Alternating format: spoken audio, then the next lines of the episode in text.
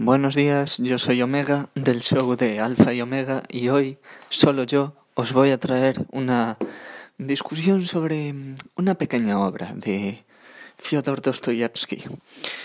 Em, la obra se llama El jugador y vamos a vamos a hacer una especie de análisis barra spoiler para todos aquellos que lo hayan leído o que no y que esto no le importe porque básicamente no voy a tratar ni, eh, no voy a contar la historia, pero sí de lo que trata la historia en cierto modo, no, más filosófico.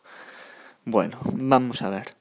Eh, la obra es de Fyodor Dostoyevsky, es el jugador, y eh, vamos a empezar diciendo que se trata sobre una persona que, y un mundo de mm, gente importante de clase alta que todo todo se cierne en torno al dinero, como es como es natural en esa en ese entorno tan de clase alta, ¿no? Tan por así decirlo desde mi punto de vista tan asqueroso y tan inhumano, porque todo se gira alrededor del dinero. Si no tienes dinero, no eres nadie. Si hoy eres super eres un un conde con 50 chateaux eh, mil propiedades a mayores más pequeñas, no sé cuántos empleados a tu cargo, eh, no sé cuántos carruajes, eh, dos hoteles en el extranjero, etcétera, etcétera, mañana los pierdes, ¿tú crees que te van a hablar ese tipo de gente con el que te has relacionado hasta ahora? No, porque para ellos ya no eres nada. Pues sobre ese ambiente trata esto, sobre un jugador, una, una persona o ambiente de personas que lo... Eh, juegan en un casino en Ruletenburgo, eh, que es una ciudad de, de Alemania, eh, no, de Alemania no, de Rusia, en el que, en el que se desarrolla la historia. Vamos a empezar diciendo que esta obra es bastante irónica, porque, eh, según me he informado, eh, Fyodor Dostoyevsky tenía problemas con el juego y había perdido mucho, mucho dinero, cosa que después prometió a su mujer no, no jugar más y bueno, acabó recuperando el dinero, etcétera, etcétera, ¿no?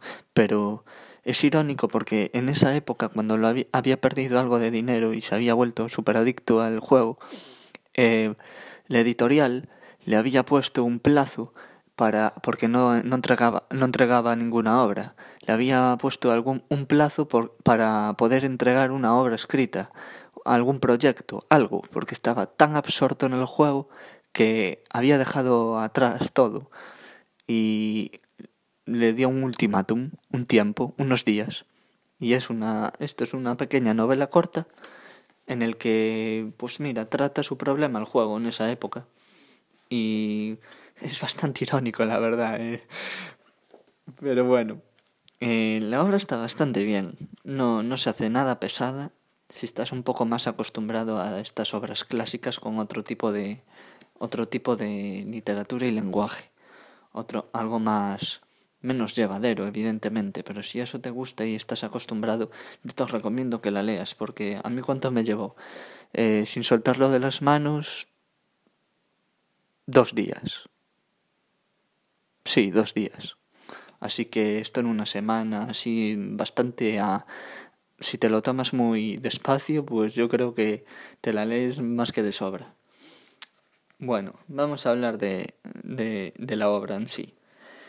Eh, todo gira en torno a Alexei Ivanovich, ¿no? Este te cuenta la historia de todo lo que pasa en esa época.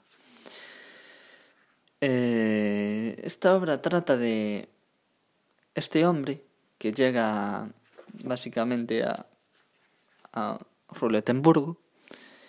y él trabaja para un general.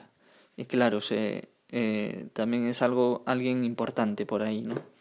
Y se relaciona con todo ese tipo de gente, muchas condesas, mucha gente con muchas propiedades, con muchos títulos, gente bastante importante. Eh, pero eh, un día habían ido todos ahí a jugar y se habían encontrado con mucha gente y todos iban a jugar a la ruleta, ¿no? A pasarlo bien y a todo eso. Era como una ciudad un poco más de, digamos, como Las Vegas.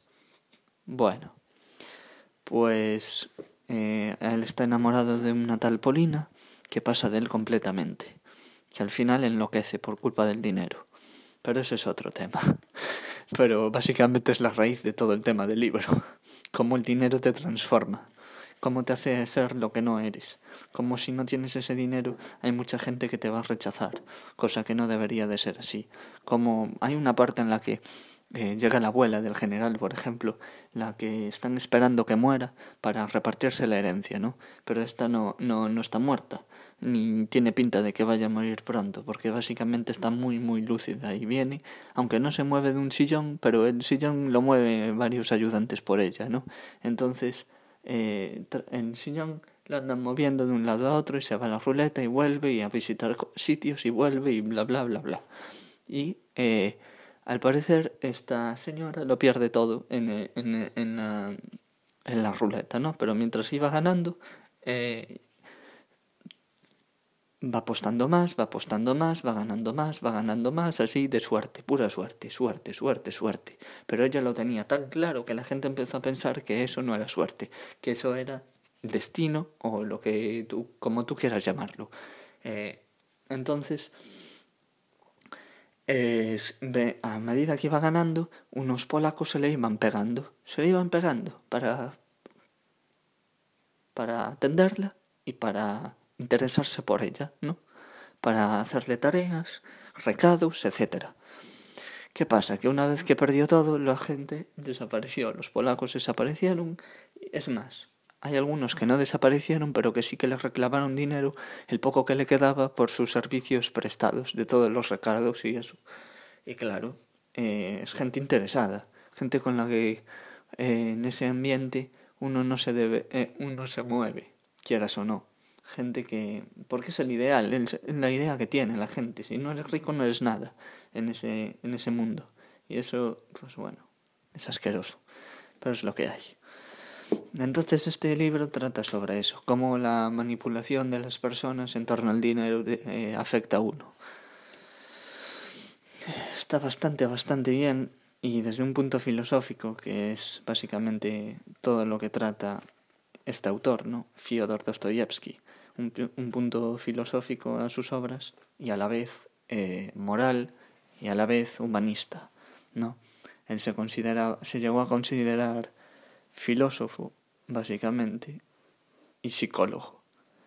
Y yo creo que está, era bastante, está bastante de acuerdo, porque todo este tipo de gente que escribe sobre esto, bastante profundo, los clásicos, Fyodor Dostoyevsky, Nietzsche, todo este tipo de gente, eh, ¿por, qué van, ¿por qué no van a ser filósofos o, o psicólogos? ¿Por qué no van a ser psicólogos? A ver, ¿por qué no tienen un título en Yale? No, son, son psicólogos porque hacen obras mundialmente conocidas, súper exitosas, y con un tema tan, tan, tan, tan, tan, tan bien tratado sobre la raíz de los problemas, trata cada tema en profundidad, pero tan, tan, tan, tan, tan bien que es increíble. Es increíble. Entonces luego vas a un psicólogo y te dice, ah, sí, ¿y eso por qué? Ah, bueno, pues tómese unas pastillas, mañana estará mejor. ¿Tú te crees que eso es un psicólogo? Psicólogos eran los que trataban el tema y lo llevaban a la raíz como este tipo de gente pone en sus libros, y no los baratos que hay ahora ni los ladrones, porque te clavan una, en cambio a este me puede solucionar un unos cuantos problemas leyendo su obra por solo 10 euros. Y la sesión me dura varios días. Entonces vamos. Pero... Pues, pero bueno, vamos, volvamos con este tipo... Volvamos con Dostoyevsky, que me voy del tema. Dostoyevsky, ¿por qué no lo vamos a considerar un, un psicólogo? Sí que lo era. Es más, los la gente esta que trata temas filosóficos y existenciales, como puede ser Albert Camus, como puede ser eh, Hermann Hesse, como puede ser Kafka, como puede ser el propio Nietzsche, del que deriva la teoría de que todos escriban, ¿no? como puede ser eh, digamos, eh, Schopenhauer, Freud, todos estos, muchos derivan de eso, de la teoría que eh, expuso básicamente Nietzsche en sus libros. El nihilismo. ¿De qué trata el nihilismo? Básicamente te exprime todos los temas a raíz de la condición humana. El amor, el odio, la vergüenza, la apatía, el sentimiento de envidia, el sentimiento de desprecio, el dinero, la sociedad, los crímenes, el amor fraternal, los cambios estructurales en la sociedad, el hambre, las guerras, tratan todo, todo, todo, todo, todos los temas y exprimidos al máximo. Y no se puede eso negar, porque está tan bien que ya por lo menos en mi opinión, eso ya no es cuestionable, porque todos escriben sobre lo mismo en este tipo de, de escritores de, eh, clásicos del siglo XIX y XX. Pero todos, todos, todos llegan a la, misma, a la misma conclusión, que es el nihilismo, lo que propuso Nietzsche en su famosa obra, por así decirlo, así habla Zaratrusta, del superhombre. Todo lo que rodea la condición humana todos esos temas están súper tardados. ¿Por qué no vamos a llamarlos psicólogos? Son más que psicólogos, es gente súper preparada que aborda estos temas de una manera espeluznantemente brillante.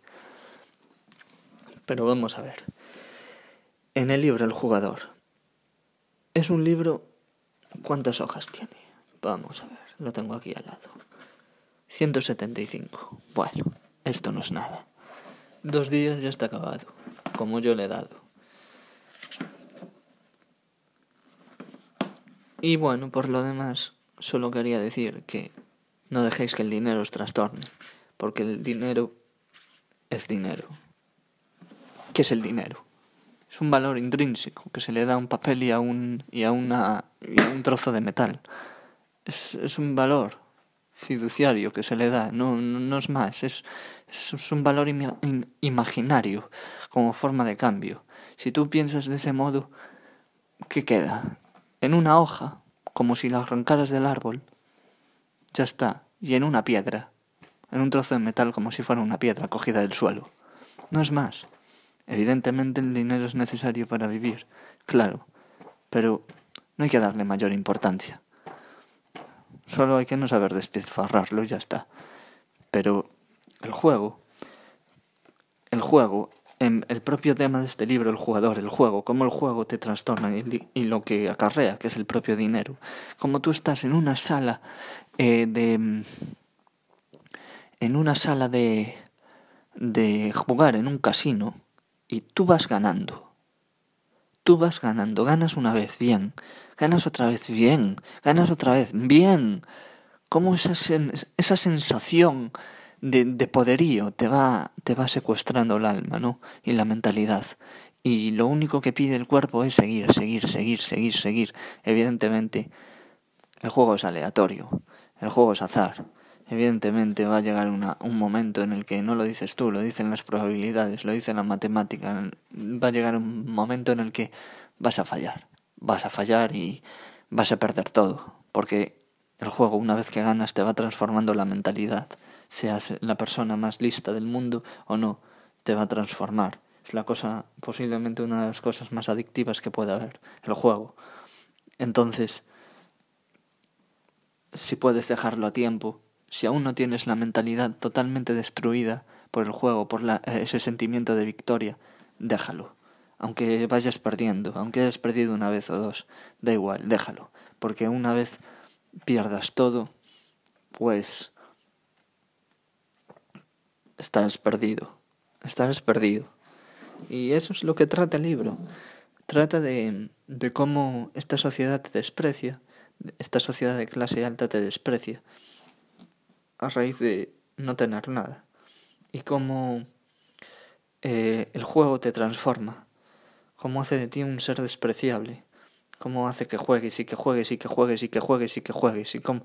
y una de las frases finales de este libro es que acabó el hombre eh, con, con que era un, bueno, una moneda rusa en ese tiempo, básicamente, digamos un euro, lo más mínimo, un euro en el bolsillo. ¿Qué puedes hacer? ¿Irte a comer con lo que te queda, que es un euro, o seguir apostando? Pues siguió apostando. En ese caso, ganó. Vale. Pero ¿qué pasaría si lo perdieras? Bueno, pues con esa reflexión me gustaría dejaros y recomendaros de verdad el libro porque está muy bien. Para dos días que te puedes llevar, dos, tres, si lo coges, te da unas reflexiones bastante importantes sobre la vida y sobre el valor del dinero y sobre el valor del juego y de la gente sobre todo. Así que bueno, pues esto ha sido un placer y hasta la próxima. Esto ha sido Omega.